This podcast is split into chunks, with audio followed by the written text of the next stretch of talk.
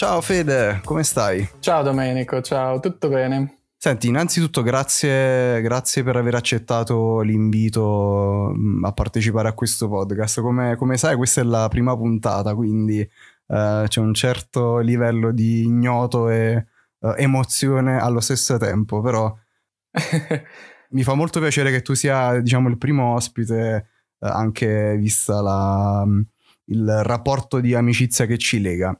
No, grazie a te. Benissimo, vuoi raccontarci cosa fai nella vita?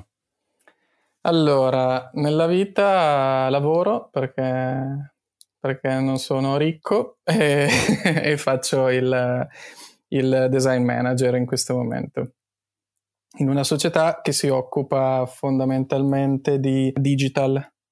E in particolare cosa significa fare il tuo lavoro, il design manager? Allora, fare il design manager significa gestire prima di tutto un team di designer e poi relazionarsi con altre figure all'interno dell'azienda in cui lavoro, che non sono designer ma sono ingegneri elettronici, sviluppatori e quant'altro, relazionarsi per lavorare assieme e ovviamente poi relazionarsi con i clienti.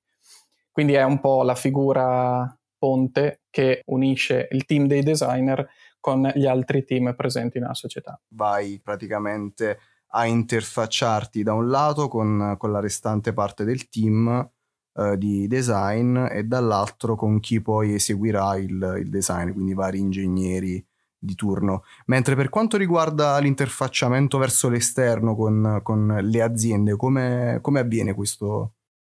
Allora, questo avviene nel caso specifico della società in cui lavoro, avviene principalmente attraverso, diciamo, un ingaggio di chi si occupa del sales, quindi delle vendite, e che in poche parole ha come scopo quello di curare le relazioni e cercare nuovi clienti.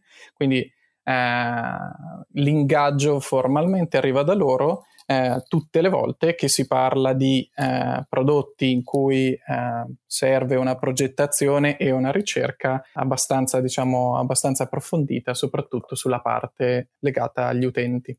Quindi quello che succede è che a fronte di o una nostra proposta o una richiesta che avviene dall'esterno, poi io vengo coinvolto immediatamente dopo per comprendere e prospettare il tipo di progetto che si potrebbe mettere in piedi assieme direttamente al cliente e alla figura sales che mi ha coinvolto. È molto interessante questa parte.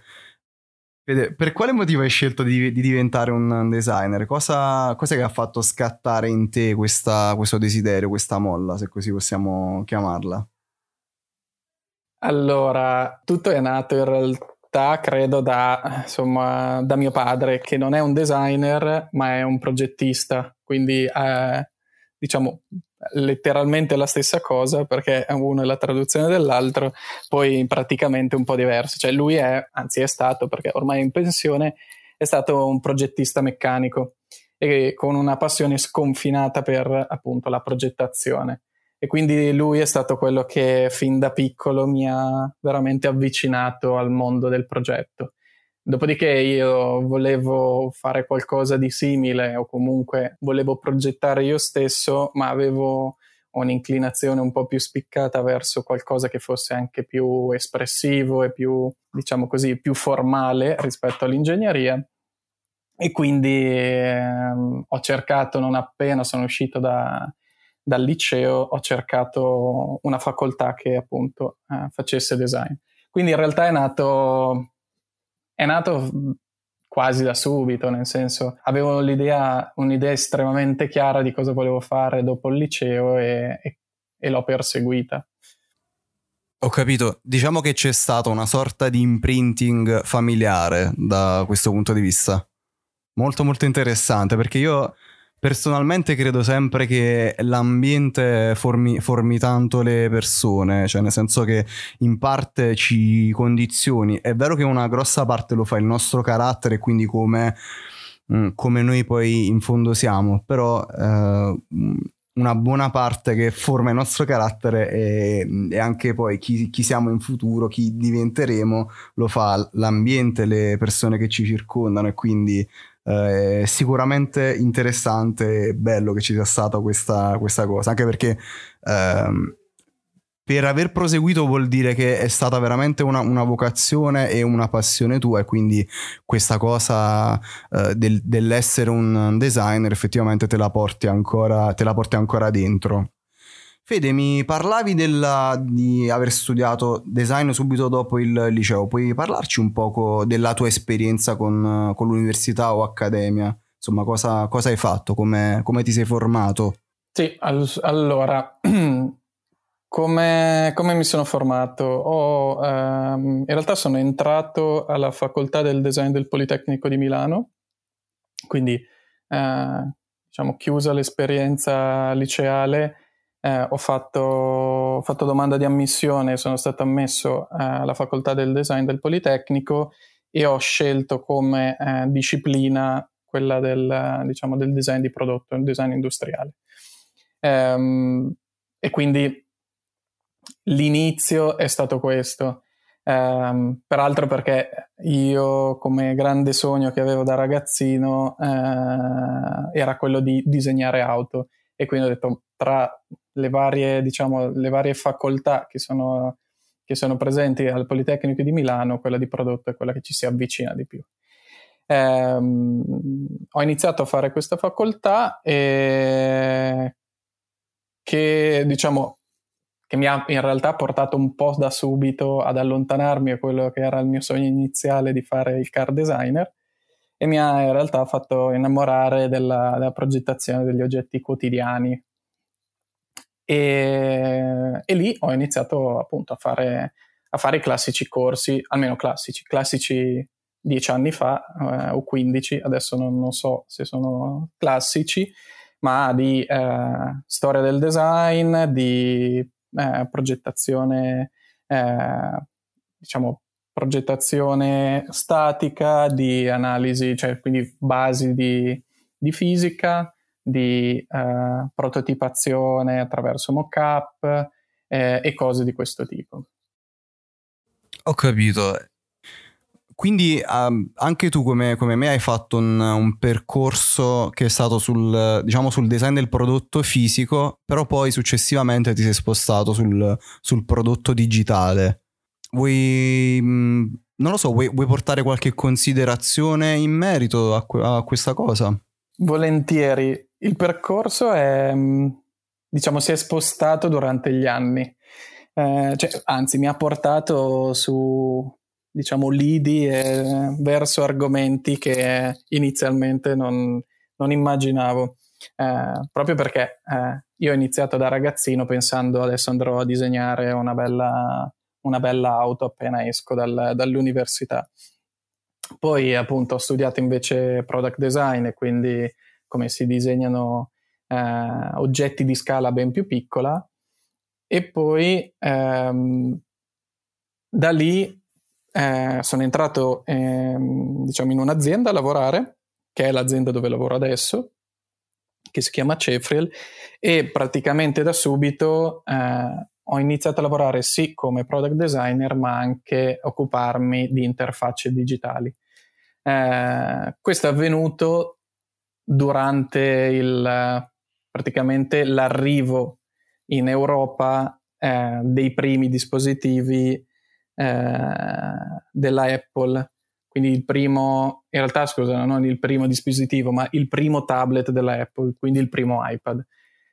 Perché questo è importante nel mio piccolo percorso, perché ha aperto un po' un mondo di interfacce e di richieste da parte dei clienti verso interfacce che avessero tutt'altro tipo di logiche, tutt'altro tipo di progettazione rispetto alle classiche interfacce che venivano fatte per i prodotti desktop. E da lì quindi ci siamo buttati in pochi designer dentro questa società che invece era molto più centrata sulle competenze ingegneristiche. Ci siamo buttati a fare le prime interfacce. Quindi il percorso mi ha portato man mano a ridurre sempre di più la scala dell'oggetto che si va a progettare, fino a dematerializzarlo. Il fatidico passaggio dal product design fisico a quello che oggi è appunto totalmente digitale, quindi al design di prodotto digitale, alla user experience, user interface design, eccetera eccetera. Fede, se c'è una cosa che cambieresti del tuo percorso formativo, quale sarebbe? Wow, che domanda. Allora, cosa cambierei? No, in realtà poco, cioè quasi niente. Prima di tutto perché il percorso che ho fatto mi è piaciuto tantissimo. Anzi, sono onesto, all'inizio avevo trovato la facoltà di design fin troppo semplice, e ricordo che il primo semestre avevo questa convinzione di star a perdere tempo, perché ci facevano fare esercizi o comunque chiedevano lavori su appunto statica, su progettazione, che erano abbastanza banali, soprattutto se si arriva da un liceo scientifico dove ti sei fatto le ossa su ben altri tipi di calcoli. E quindi all'inizio avevo un po' questa sensazione che fosse tutto all'acqua di rose. Poi in realtà mi sono appassionato talmente tanto che ho trovato il mio modo di usare il tempo e sfruttare il bellissimo momento universitario. Cosa cambierei? Cambierei forse alcune piccole cose. Prima di tutto, almeno per quanto riguarda il percorso che ho fatto io, cambierei un po' l'insegnamento delle metodologie. Ai tempi la facoltà che ho fatto era molto basata su metodi abbastanza vaghi e molto legati, secondo me, a un'idea di progettazione di prodotto o comunque di design che ancora aveva questo retaggio degli anni 60-70, dove il designer schizza su un pezzo di carta mentre è seduto in un bar e ha l'illuminazione, e poi lo raffina con l'azienda di turno attraverso appunto le competenze tecniche dell'azienda. Questo modo ormai non esiste più, oppure non esiste in tutto il mondo che frequento io del design, e motivo quindi per cui una metodologia più strutturata, dei passaggi che prevedano anche ad esempio più analisi sulla comprensione degli scenari, delle persone che andranno a utilizzare il prodotto, su come tenere insieme le esigenze delle persone, quindi degli utilizzatori, con quelle invece economico-commerciali dell'azienda, e quelle tecniche. Sono tutte cose che entrano nel processo di progettazione, quindi nel processo di design, quasi fin da subito. E l'altra cosa che un po' rimpiango, che avrei voluto ci fosse, ma non erano ancora i tempi giusti, è da un lato qualche corso sul digitale. Ormai sappiamo che i prodotti per buona parte hanno un'anima digitale, anche se sono fisici, hanno un'interfaccia, hanno magari un'interfaccia remotizzata su un dispositivo personale, o comunque hanno delle interazioni che avvengono tramite connessione, e quindi quella è una parte, secondo me, che diventa sempre più importante per chi vuole progettare prodotti fisici. L'altra cosa è invece un po' di uso di dati. 15 anni fa i dati c'erano, nel senso non è che ce li siamo inventati da poco, forse non era così esteso il monitoraggio e soprattutto l'analisi dei comportamenti delle persone attraverso appunto i dati. Questa cosa oggi e soprattutto in futuro sarà sempre più importante, e quella parte secondo me è un'altra parte che un designer deve, o comunque avrà grande vantaggio se la conosce, se sa un minimo come leggere quelle informazioni, come leggere quelle metriche, quei KPI.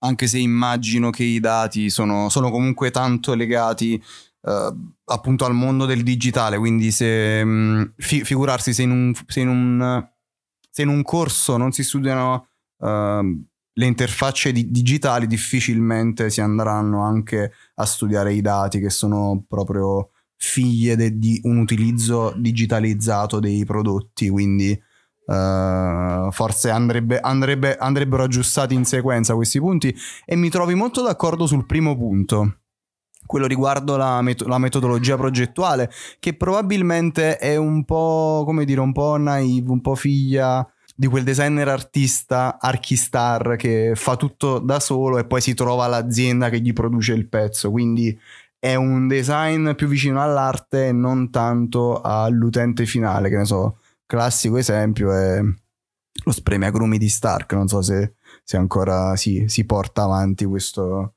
esempio ormai vecchio. Sì, no, hai ragione, diciamo, a fare questo distinguo.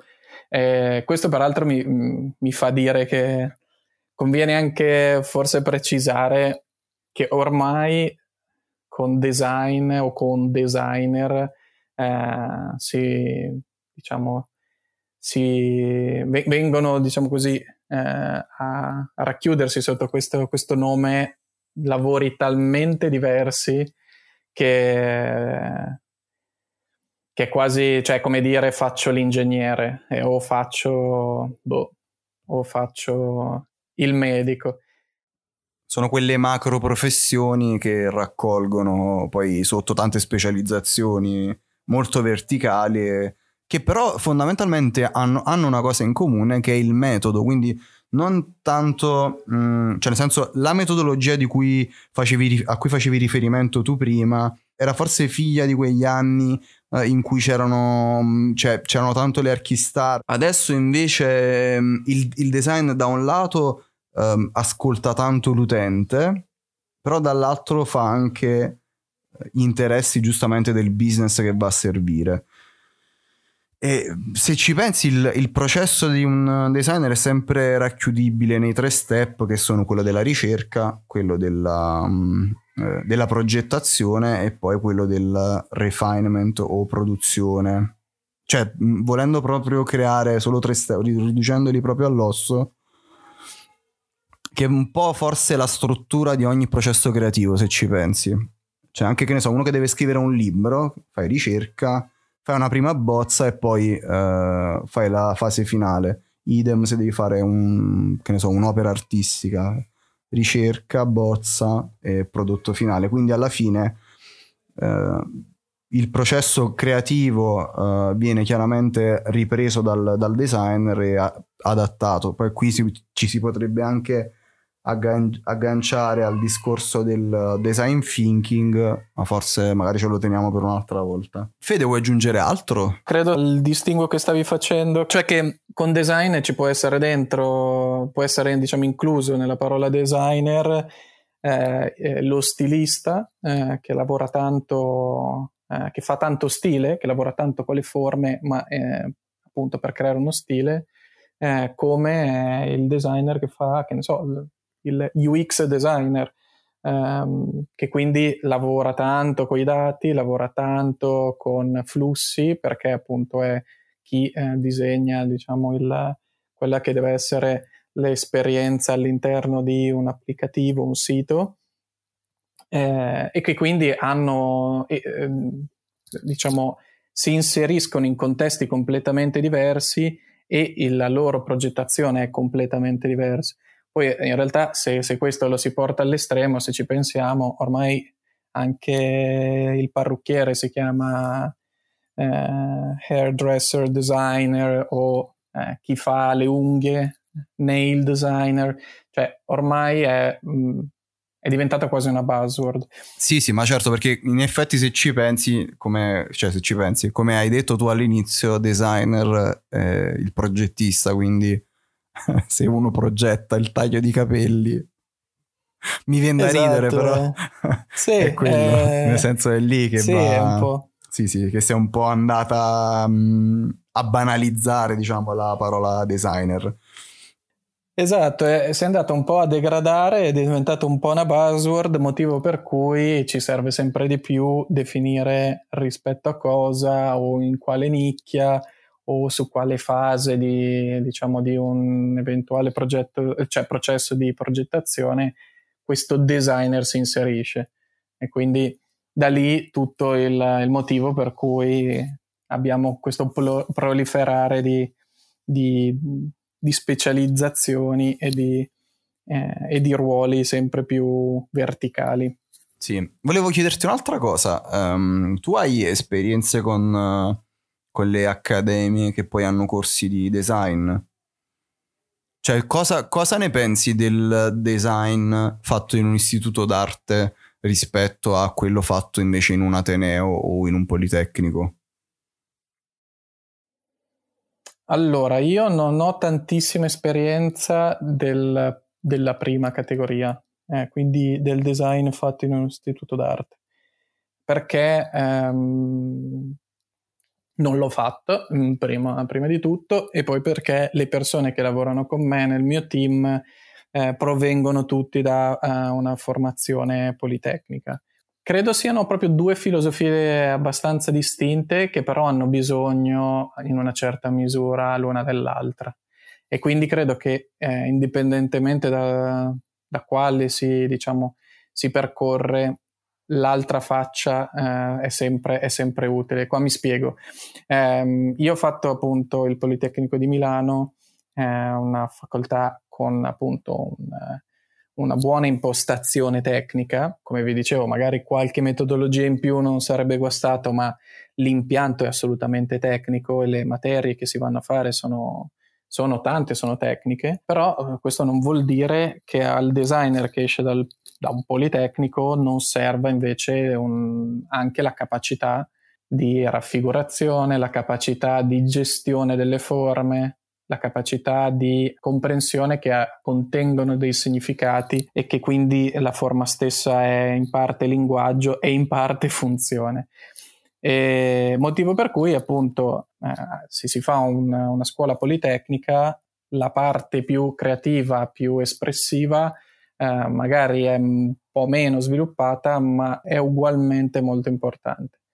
Immagino la stessa cosa dall'altra parte, quindi se si fa una scuola invece più artistica e quindi si affronta il design da una prospettiva più artistica, questa parte sarà messa a fuoco meglio e sarà più al centro del percorso formativo, ma non di meno servirà, a approcciare, conoscere, prendere le misure invece su quelli che sono gli aspetti di produzione. Sì, sull'aspetto quindi, più tecnico, certo. Esatto, indipendentemente dall'oggetto, cioè dall'oggetto che può essere fisico, digitale, che può essere un vestito, e quindi puramente, cioè arrivare a appunto a essere puramente espressivo, però come tutte le cose bisogna conoscere sempre di più, sapere come quali sono i limiti tecnologici, quali sono i limiti anche a livello di spese per poter progettare con coscienza, con consapevolezza.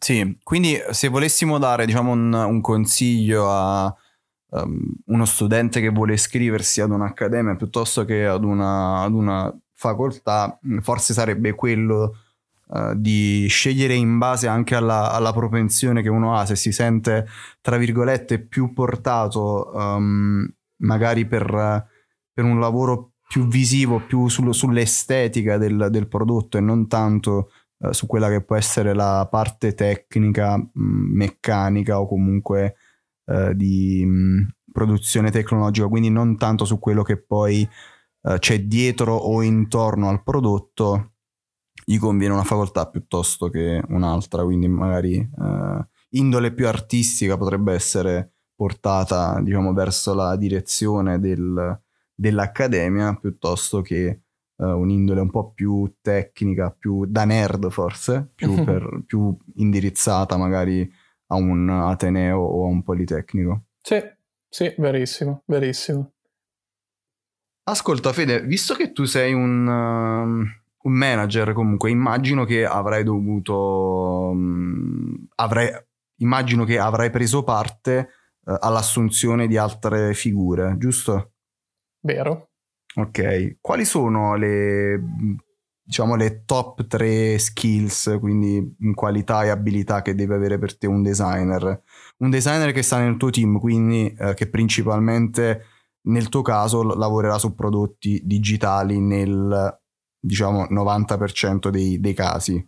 Allora, principalmente la cosa che forse guardo di più è la capacità critica, che sembra un po' soft come cosa, ma in realtà è credo sia la cosa più importante, cioè la capacità più importante che un designer deve avere. E come la valuti? Bella domanda. No, la valuto in base, prima di tutto ai lavori che mi mostra nel portfolio. Già lì si comprendono tante cose, ma anche ad esempio chiedendo di fare la critica dei propri lavori, e quindi durante il colloquio discutere in maniera molto aperta di cosa secondo la persona ha funzionato meglio o è riuscita a progettare con più soddisfazione del prodotto che abbiamo davanti e che mi sta mostrando, e cosa invece lo ha soddisfatto di meno o lo rifarebbe. Questo mi dà è un buon indicatore di quanto la persona appunto sappia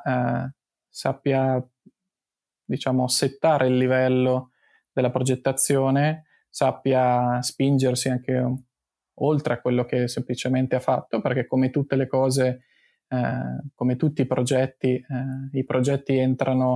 entrano, diciamo, sono inseriti in qualche tipo di logica che li limita, perché sennò sarebbero progetti infiniti e quindi magari c'è un limite di tempo piuttosto che un limite dovuto alle persone con cui si è progettato, piuttosto che a un limite che ha imposto un professore, quindi, ed è uguale poi nel mondo del lavoro, no? I progetti sono sempre frutto della progettazione migliore che io posso fare all'interno di alcuni limiti che non posso spostare. E quindi questa sicuro è una delle cose che guardo con più attenzione, o comunque che cerco di comprendere. Un'altra cosa a cui presto attenzione è la capacità di sintesi, che credo sia, almeno io la vedo legata alla capacità critica, o comunque in parte si rafforzano. La capacità di sintesi perché, per quella che è la mia visione del design, è un'abilità fondamentale, cioè poter ridurre a una forma semplice, poter ridurre a una soluzione non complicata, non complessa da capire, poter quindi, in poche parole, pulire e facilitare la comprensione di un oggetto, e quindi aumentarne l'affordance piuttosto che aumentare la comprensione di un'app, un sito web, e quindi lavorare e migliorare la sua usabilità. Questo è un altro punto che sicuramente valuto, anche perché peraltro io sono abbastanza legato a un'estetica, diciamo, sobria, un'estetica che si basa sulla pulizia. Non sono un designer a cui piace il barocco, a cui piace il decoro forzato, a cui piace, diciamo, l'eccesso dal punto di vista formale. Quindi questa è la seconda cosa che guardo. E poi credo la terza cosa sia la capacità di espressione formale, quella che dicevamo prima, un minimo saper essere consapevoli di cosa si disegna, di cosa quello che esprime quello che si è disegnato, di cosa trasmettono, di cosa quali sono i valori intrinsechi che si è inserito nel progetto e quindi nel prodotto. Quella credo sia la terza cosa, più ovviamente la valutazione di quanto si è fatto da un punto di vista tecnico, ma quello è, per mia opinione almeno, è tra virgolette più facile, cioè vedere se una persona ha disegnato qualcosa con criterio, ha disegnato un prodotto ad esempio fisico con un criterio, quindi non ha fatto sottosquadri assurdi, non ha disegnato cose con dimensioni di pareti variabili allucinanti e cose di questo tipo, è abbastanza facile, ma quello è applicare le varie regoline. Ciò che invece appunto io cerco il più possibile sono persone che sono riuscite hanno iniziato ad esprimere quei valori un po' più impalpabili o comunque più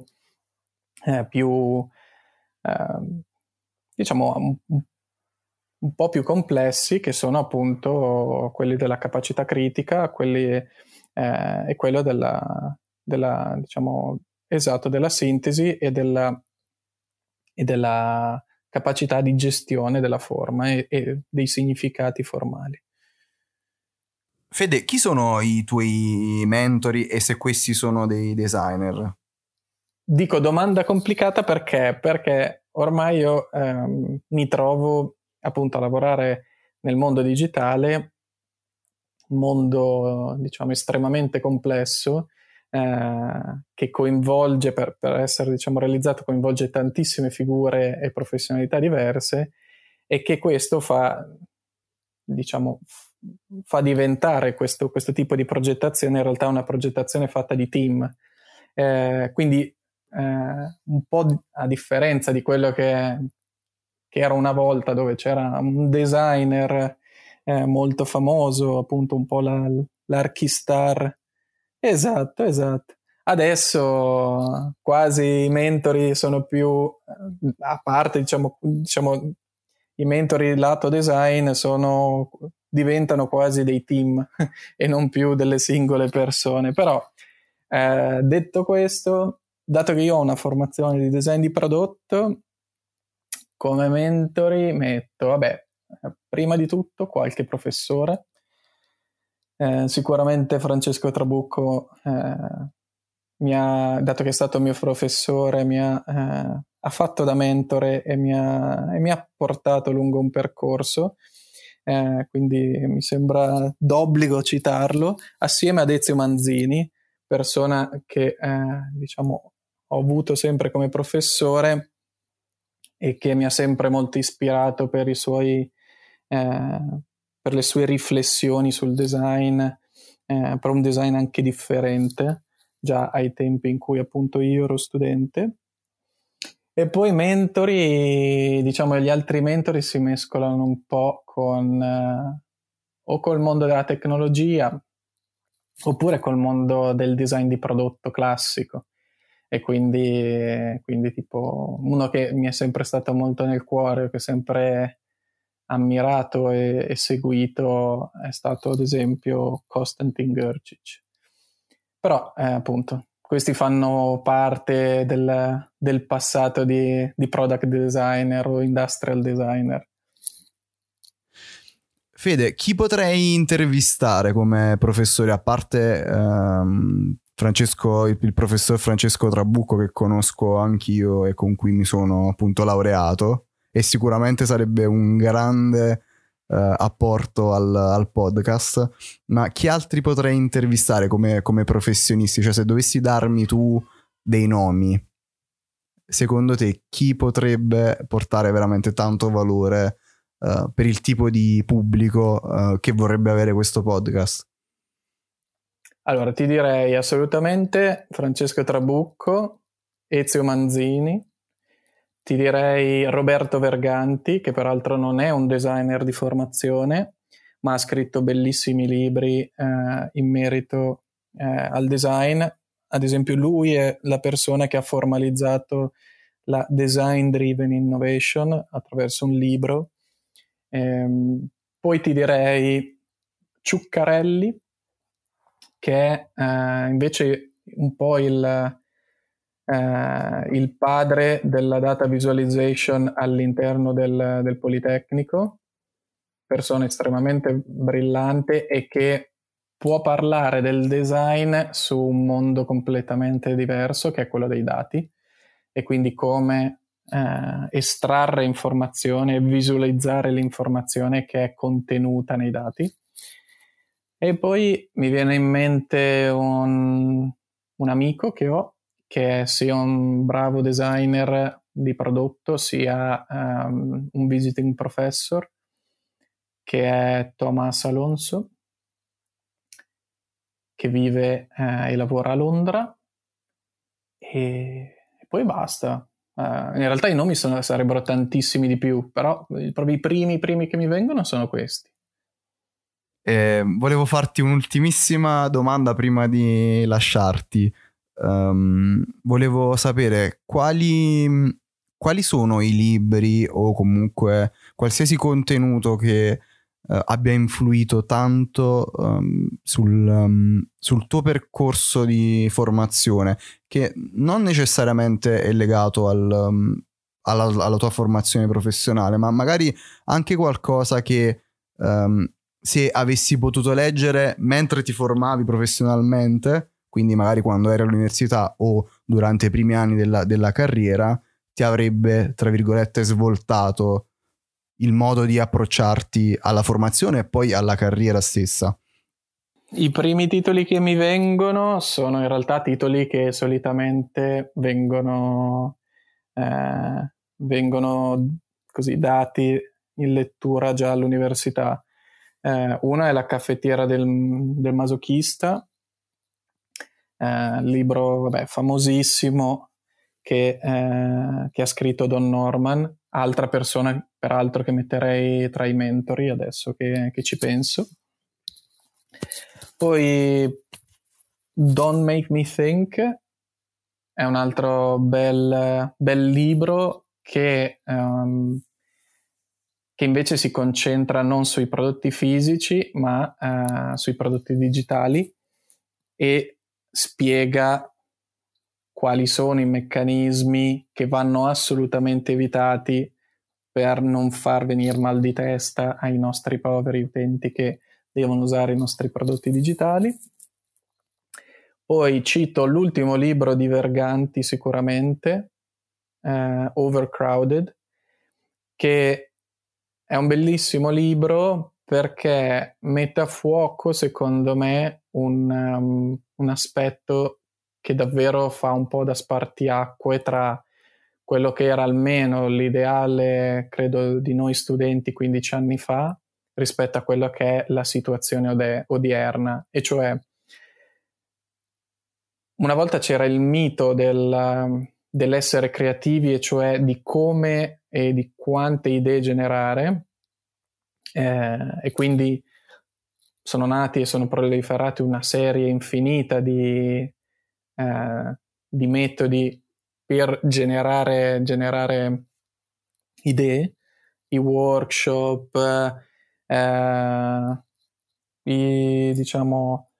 sessioni creative, sessioni partecipate da utenti, eccetera eccetera, ma fino ad arrivare ad esempio a siti web dove appunto si lancia una challenge e si chiede, no, alle persone di inviare il proprio progetto, fino ad oggi dove tutto questo è stato talmente sviluppato e messo in campo che ormai il problema non è più quello di generare idee, ma è quello di invece selezionare o generare idee significative per le persone che sono i nostri clienti, i nostri utenti. E quindi il focus si sposta da quella che era la creatività, come dicevamo prima, un po' figlia degli anni 60 e del boom economico, e quindi il più creativo, il più dirompente, il più originale per certi versi era considerato il designer così più bravo. Ad oggi dove quel ruolo lo possono avere migliaia di persone in tutte le parti del mondo, attivate o ingaggiate da un banalissimo sito web. E quindi tutto il tema ora si sposta su fare prodotti significativi, o su fare prodotti, come dice Verganti, che ci facciano innamorare. Quindi questo è un altro libro che a me ha segnato molto, perché mi ha fatto, in poche parole, prendere piena consapevolezza del cambio che stiamo vivendo dal punto di vista della creatività. E poi invece libri che mi sento così un po' di consigliare a chi magari sta o uscendo dall'università o sta facendo delle esperienze di progettazione con persone che non sono designer, è un bel libro che si chiama Gamestorming, un libro che mi ha insegnato come condurre appunto sessioni creative, dove però lo scopo non è tanto quello di trovare l'idea, e quindi non si cade nella trappola che abbiamo appena raccontato citando il libro Overcrowded, ma fare sessioni creative per fare emergere bisogni, esigenze, goal di business, eccetera eccetera. Quindi sessioni creative che aiutino noi progettisti a fare in maniera più efficiente la fase di ricerca, quindi la fase iniziale. Se invece ci spostiamo, adesso vado un attimo a ruota libera, in libertà, se ci spostiamo sulle metodologie, e quindi qua ci sono 1000 libri, non ne sto a citare uno in particolare. Sicuramente il design thinking è una metodologia che deve essere conosciuta, ma immagino che tutte le facoltà del design ormai la insegnino, addirittura viene insegnata nei corsi di ingegneria elettronica, quindi mi aspetto che almeno in quelli di design questo tema sia coperto. Il tema dello human-centered design, che è il cappello ancora più ampio, che abbraccia anche il design thinking e che si focalizza sul coinvolgere e sul prendere in considerazione sempre di più le varie persone che entrano in contatto e che hanno un ruolo con il nostro prodotto o servizio. E poi le metodologie varie che stanno sotto il design partecipativo, e quindi il design che include nel proprio processo anche momenti di validazione, verifica, di creazione con utenti che sono esterni sia al team di progetto e sia esterni al cliente, che sono gli utenti che sappiamo o ci immaginiamo potranno usare il nostro futuro prodotto. Direi che hai aggiunto diversi titoli interessanti. 2 di questi li conoscevo, La Caffettiera del Masochista e anche Don't Make Me Think, sono praticamente dei must di chi si occupa di progettazione, di esperienze utenti, quindi di chi è uno user experience designer. Overcrowded non lo conoscevo, ma sicuramente per come me ne hai parlato è decisamente da aggiungere alla mia lista di lettura. E anche Gamestorming sembra interessante, quindi guarda, grazie per tutti questi spunti che sono stati veramente molto interessanti. Fede, grazie mille per insomma, per essere venuto come ospite, anche se non siamo fisicamente nella stessa stanza. E volevo chiederti come possono trovarti i nostri ascoltatori, nel senso se hai magari qualche profilo che ti farebbe piacere condividere, non so, scrivi su Medium, Instagram, Twitter, LinkedIn, quindi come devono trovarti? Vai. Assolutamente, mi trovate principalmente su LinkedIn cercando Federico Piccinini, il designer che lavora in Cefriel, quindi eventualmente se ci sono più nomi mi riconoscete così. Sugli altri social in realtà sono molto poco attivo, sarà che sono sempre esposto appunto a lavorare su prodotti digitali, che quando sono libero un po' preferisci una passeggiata. Esatto. Assolutamente. Se avete voglia di fare due chiacchiere scrivetemi, e invece ne approfitto per ringraziare te, Domenico, della bella chiacchierata e dell'ottimo podcast che stai mettendo in piedi. Grazie mille Fede, ti abbraccio virtualmente, spero di rivederti veramente presto, sia fisicamente quando sarà possibile, ma anche come ospite, perché sono sicuro che puoi portare veramente tanto valore e hai sicuramente tanto altro da raccontare. Grazie a tutti per l'ascolto, alla prossima. Ciao a tutti, ciao.